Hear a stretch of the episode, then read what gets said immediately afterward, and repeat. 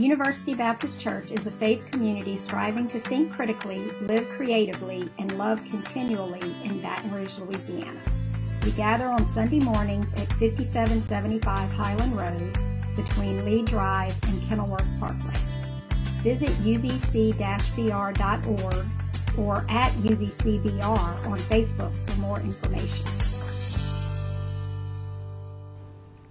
Have you ever heard the phrase, the church should never talk about politics? I'll amend that statement. The church should never talk about partisan politics. You see, for the church to not talk about politics, it would ignore and attempt to negate many of the words, actions, parables, the death and resurrection of Jesus Christ. Because a verse by verse analysis of the Gospels, when a historic analysis would uncover the fact that the undertones of Jesus' interaction with the Jewish and Roman officials. And whether we like this fact or not, Jesus was crucified as a political and religious insurrectionist.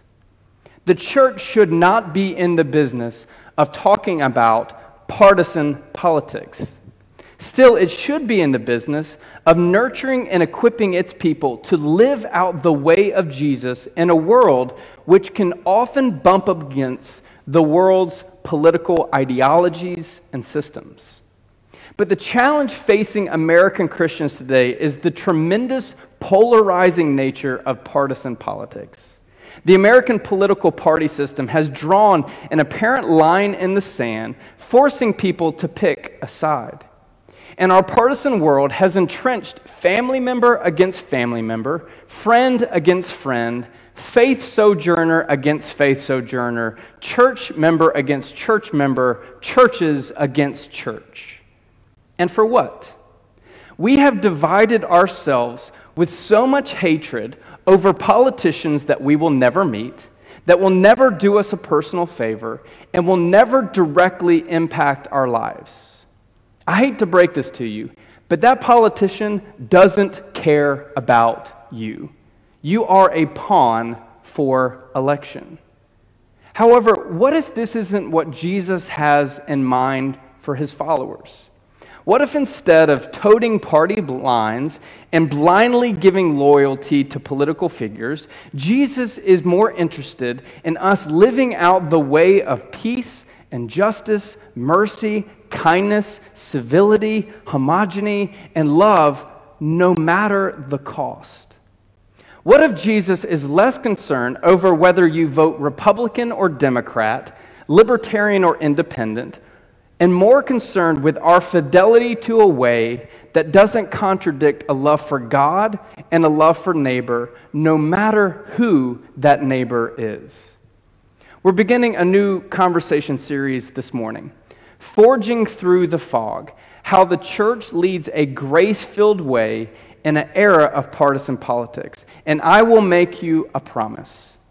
You will not hear from my lips the names of candidates, or any insinuation of who you should and should not vote for, or theologically guilting you into casting a vote one way or the other. You will hear me preach from the truths of the scripture, empowering Jesus' followers to navigate these very challenging times. I want to repeat that because it is so important that you hear me clearly. I am making you a promise. You will not hear from my lips the names of candidates. You will not hear any insinuation of who you should and should not vote for, nor a clever way of making you feel theologically guilty for casting a particular vote. Instead, you will hear me preach the truths found in the scriptures, empowering Jesus' followers to navigate these challenging times we live. And for this, we begin our conversation by looking at God's ordained party. For this, we look at the book of 1 Samuel, chapter 8, verse 4. Now, Samuel is a unique book uh, that gives a perspective into the Hebrew people's history. They're ending a period called the Judges. This is a period where spiritual and militant leaders steered the people through challenging chapters of their existence. And there is the rise and the final judge, Samuel, who serves as the main priest to the people. Samuel has led the people through some pretty remarkable moments, including through the corruption of a religious system and the consummate invasion of the Philistines. Samuel was a great leader, and he was a great spiritual advisor to the people. But then 1 Samuel chapter 8 verse 4 happens. So all the elders of Israel gathered together and came to Samuel at Ramah. They said to him, you are old, and your sons do not follow in your ways. Now appoint a king to lead us so that we could be like all the other nations. You know, this had to feel like a big slap in the face to Samuel. He had served these people faithfully and led them through God's guidance, and now this is how they repay him with insults about his age and his parental decisions. And we should know this from the world of politics, but there is always someone else to blame. There's always a scapegoat to dump all the mistakes and failures onto. There's always a group of people to vilify, to shift away from the focus, away from our per- personal and party imperfections. And it's human naivety that we scapegoat, searching for solutions instead of addressing the actual problems that are at stake. And for some reason, they thought it was a good idea to solve their problems with authoritarian rule. We'll see how that's worked out in history. Give us a king, the people demand. It's what's understandable. They, they want a king. At this point in their history, the Hebrew people were 12 loosely affiliated tribes in the land of Canaan. They had become victims to outside invasion and terrorist attacks. And it's quite possible that the outlying towns leaders probably wanted more protection, a unified kingdom that would produce an army at the ready. It may have been a deeply rooted sense of insecurity, a, a, nagging fear that these foreign invaders could come at any time to dissolve of their peace.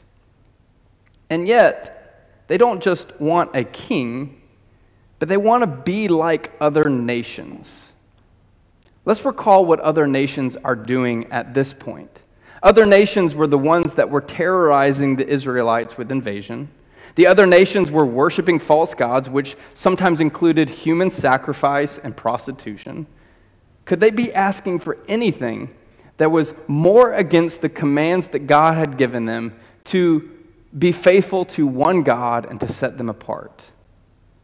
God had guided them in new ways, and they were wanting to get rid of it because they thought that this was the way that they could be secure and like everyone else. As one author put it, the problem with comparison is that you always feel either better than someone else or worthless compared to someone else. This is not God's plan. Instead, we are to seek God and to follow God's plan with our own life. So it's a stupid request, really, but it says this in verse 6. But when they said, Give us a king to lead us, this displeased Samuel. So he prayed to the Lord, and the Lord told him, Listen to all that the people are saying to you. It is not you they have rejected, but they have rejected me as their king, as they have done from the day I brought them up out of Egypt until this day, forsaking me and serving other gods, so they are doing to you. Now listen to them, but warn them solemnly, and let them know what the king who will reign over them will claim as his rights. Samuel is taking this personal, as he should, and he has sacrificed his entire life to serve these people, to be their mediator between God, and to speak to God on their behalf. Samuel is this amazing high priest and judge and prophet of Israel. He's, he's, he's guided the people, and this is a leadership change in this moment. This anointed person of God is being looked past for something different and something new. And the people demand a king. But God calms the anxiety and soothes the feelings of Samuel by telling him that this is not you they are rejecting, they are, in fact, rejecting me. This is a rejection of God. Despite the fact that God has done everything for them, that God set them apart as a chosen people, that God freed them out of Egypt of slavery, that God guided them through the wilderness for 40 years, despite the endless failures that they had, God provided provisions of manna and water and quail for their hunger. God gave them the promised land and strengthened them to fight back from their enemies. God raised up leaders to guide the people when they needed it most. God defended them against the attacks of the Philistines and other tribes. And despite all of this, it still wasn't good enough for Israel. And it's so easy for us to see this rejection of God for tangible insecurity. They rejected God for a human leader to unite them, to fight their battles, to rule over them. They rejected God for something they thought would be better than the one who spoke life into existence. And I wonder if we can consider for just a second, as difficult as it might be, how we reject God. More specifically, how we reject God and transfer our trust to a flawed system, and leaders. The American Christian has become too dependent on politicians and political parties to give us hope for the future. Our mood, whether we want to admit it or not, is determined on whether or not our candidate wins the election, has control of the House and the Senate and the executive office or the Supreme Court. Our first response to solving the needs of our community is to not go to the church to solve those issues, to our fellow followers of Jesus, but we look to government to fix the problems of our world. And depending on our political persuasion, just how much that government should be involved in circumstances. We've used partisan political issues as a mechanism for instituting what we believe to be, quote, biblical principles while ignoring the other biblical themes of the Bible that contradict the actions and way of Jesus. So I think if we're honest, and I can be honest with myself, we can relate to the people's request for a king. We might not want a king, but we want a system politicians and political parties to lead the way and to hope for the future. In verse 10 through 18, Samuel lays out all the reasons why a king is bad news for Israel.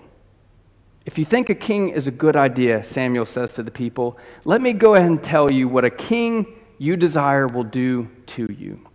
Eight times in these verses, Samuel repeats the phrase, He will take. A king will conscribe your sons into an army to die at his command. You will have to work for the supplies for the army with weapons and resources. Your wives and your daughters will be forced to work in his palace.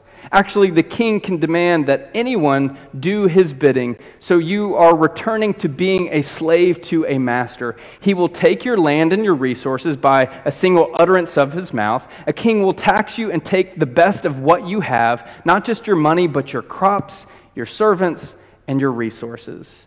When that day comes, Samuel says, you will cry out for relief from that king, but the Lord will not answer you in that day.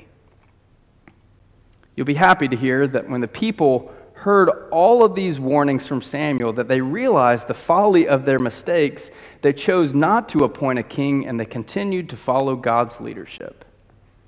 I'm just kidding. Verse 19 happens. But the people refused to listen to Samuel.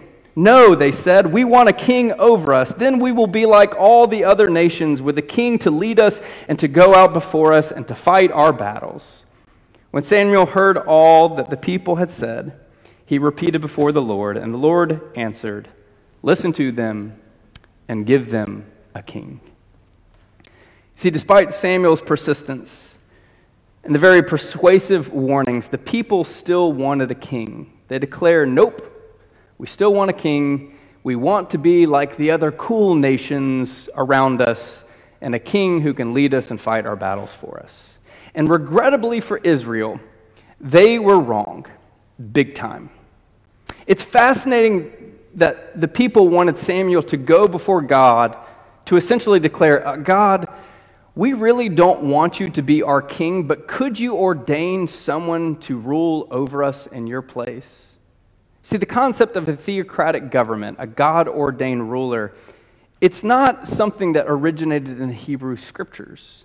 In fact, as far back as the Egyptian empire, we see a standing belief that the Pharaoh was a God appointed ruler. The Egyptians believed that the Pharaoh was a God. Is there any greater authoritarian stamp than to say, God has appointed and ordained you to rule? And it's quite fascinating the endless list of rulers, not only in the Hebrew reign, that have, quote, been God ordained people, yet ruled in such a way that could not be any more contrary to the way of God. Fast forward to the first Christian emperor in Rome, Constantine. Legend has it that Constantine on the vision had a vision on the eve of battle that if he would paint the image of the cross on their shields and on their banners, that they would have victory the next day in battle. So he marched into battle wielding the cross ordained shield, slaughtering thousands. Because nothing says the love of Jesus like murdering people with the symbol of the world's salvation. With royal stamp of approval, Christianity became the official religion of Roman Empire, and I guess the way of Jesus was backing them as they conquered foe after foe, and the foe was given a chance. The option was be baptized or die. I don't know about you, but that's a really simple decision. Where do we start sprinkling that water? See, with Constantinianism pumping through the veins of the church, Christianity spread throughout all of the, un, of the known world. In 314 AD, when the theocratic government took meaning for the church, it's when Christianity became legal in the Roman Empire, and the rest is history.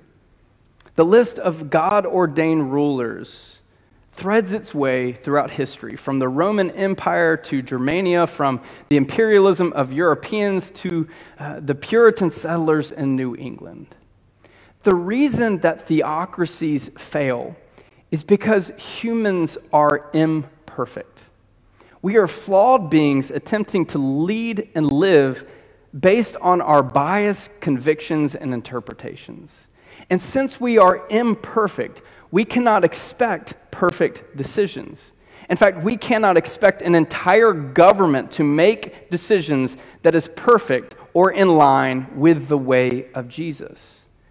Insert failings of theocratic leaders throughout history, and we find endless other reasons of why theocracies simply don't work. Just take, for example, the leadership of the Israelite kings of old.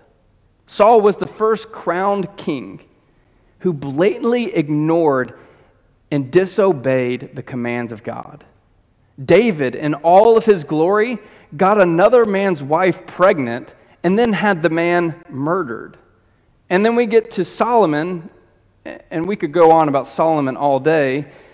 And then that's when the really nasty ones started to take the throne. You see, the kings of Israel would fail Israel to lead the people into defeat and then into captivity and, and then eventually into the disappearance of the northern tribes forever. How can imperfect people expect to lead in the place of a perfect God? You can't. So let me be crystal clear from the truths of Scripture. The establishment of a new government by a certain number of religious people does not make that nation's its faith, no matter the government or the faith group. A country of people of faith doesn't make faith of the country. You can't label something God's, nor can you label a political party God's favorite. Such an attempt is to misguide the attempt to control God and to act like we speak on God's behalf. Ask Israel how that worked out for them when they were worshiping God with one hand, and then in their other hand, living corrupt political and economic lives, taking advantage of the poor, the orphan, and the widow while making the rich richer. Well, what happened was that God warned the people generation after generation after generation, and when they did not listen, Babylon, Persia, the Greeks, and the Romans came. And the nation of Israel became another subservient country to the latest empire. And this bleeds over into the concept of a God ordained political party. This party believes in this, therefore, it's the only way to, quote, vote as Christians. It's quite remarkable how we take control of God and what God says and claim it for our own, or act as if we speak on behalf of God. God has not ordained a political party, just like God has not ordained one government or country over the other. God is not a puppet or a mascot for us to use to bathe our political schemes with religious language. And I don't care who says it.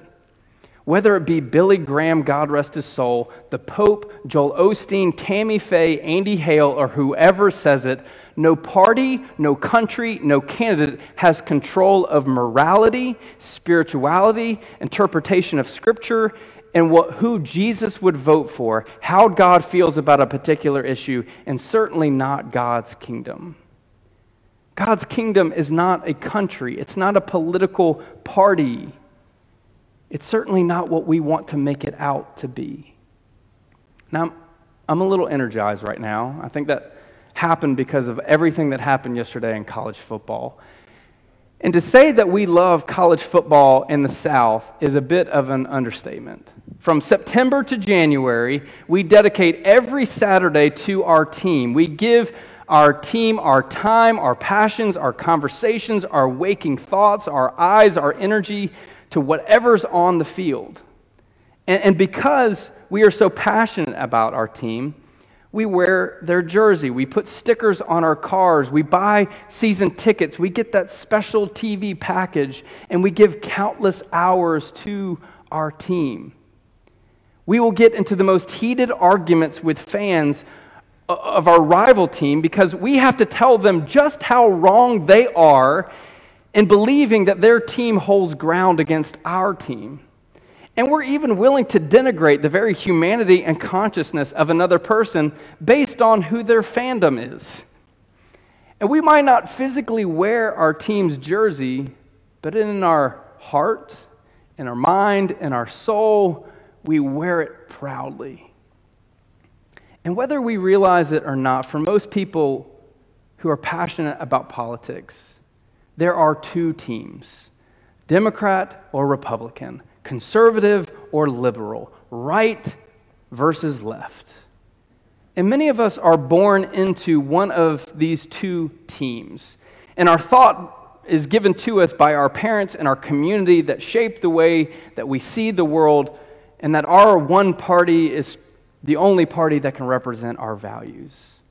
And some of us reject our family's chosen team and we join the team with a zeal of a convert. And some of us stay put because we feel like if we go to the other side, we've become a traitor in some way.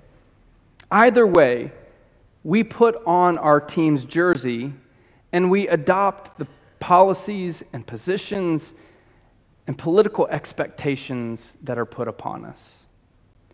But what we fail to see is that our jersey blinds us from seeing the world beyond our team. We will give blind allegiance to that team no matter the cost. And that jersey blinds us from seeing the humanity of other people on, quote, the other side. And why would you? When the point of this entire game is to win, to be right, to dominate. And the jersey blinds us from seeing that at times our scoring and winning might not be the best thing for our neighbor.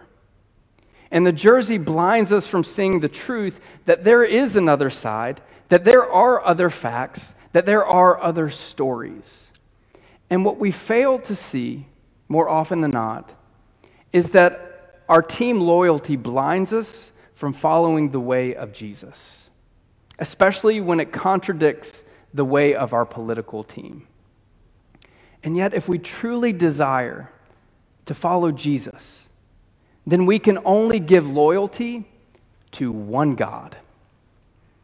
And if we constantly find our loyalty being split between our political team and Jesus, then I think we know where our loyalties lie. Jesus is inviting us to take off our jersey and to follow him. And it's vital that we understand that this is not an anti country, specifically anti American ploy. In fact, it's the opposite. Those that follow Jesus are citizens of the kingdom of God first and foremost. And where we find our rights and the way we live is bound by God's leadership. The great Stanley Hauerwas writes We are therefore resident aliens. We are not living in the country or kingdom of our own, but we are visitors to the present place where we reside. This is why that we don't look to theocracies within a human kingdom or country. We already have a perfect leader in Christ. We therefore do not choose to live under the ways of a country in which we live that challenges us to live contradictory to what Jesus calls us to. Instead, we are called to be servants to the people we live among. We live by the way of the kingdom of God. As one theologian put it, Jesus' ministry and the parables told about the kingdom of God have not been taken serious enough. We have too easily aligned our lives to the way of America because its lifestyles are taken for granted as right and true. We've too often been distracted by the American dream, pursuing life, liberty, and the pursuit of happiness instead of God's reign on earth. However, one day we will find that it's not America, but the kingdom of God that is beautiful.